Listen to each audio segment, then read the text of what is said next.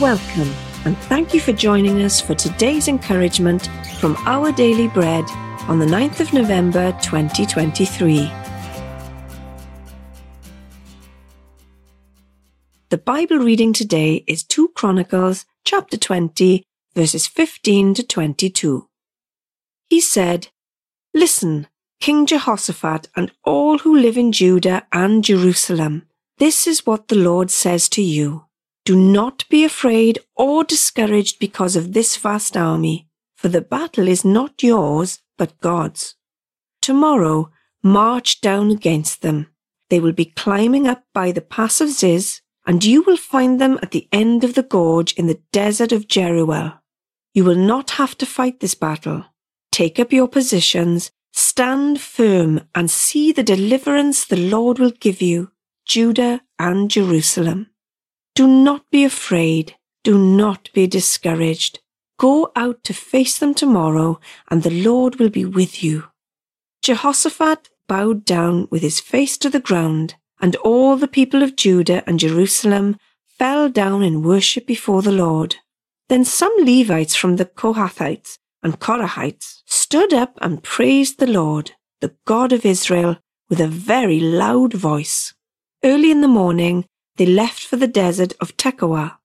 As they set out, Jehoshaphat stood and said, Listen to me, Judah and people of Jerusalem. Have faith in the Lord your God, and you will be upheld. Have faith in his prophets, and you will be successful. After consulting the people, Jehoshaphat appointed men to sing to the Lord and to praise him for the splendor of his holiness as they went out at the head of the army saying, Give thanks to the Lord, for his love endures forever. As they began to sing and praise, the Lord set ambushes against the men of Ammon and Moab and Mount Seir who were invading Judah, and they were defeated.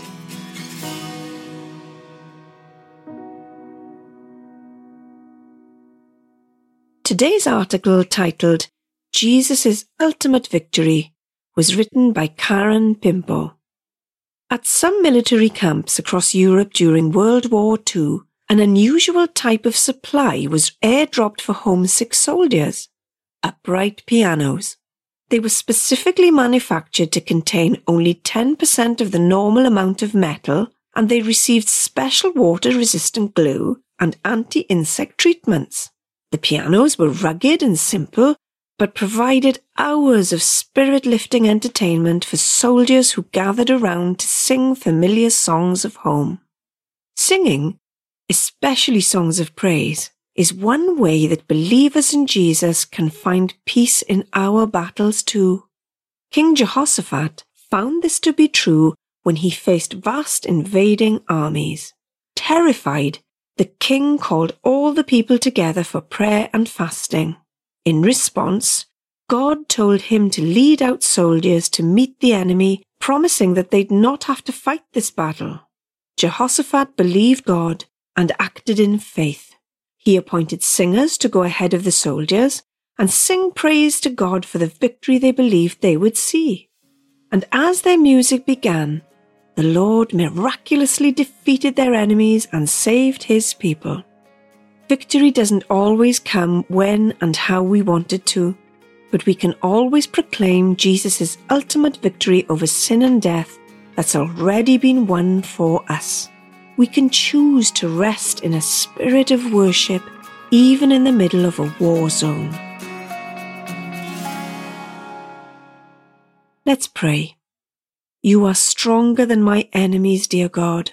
I lift up your name in faith today. Amen.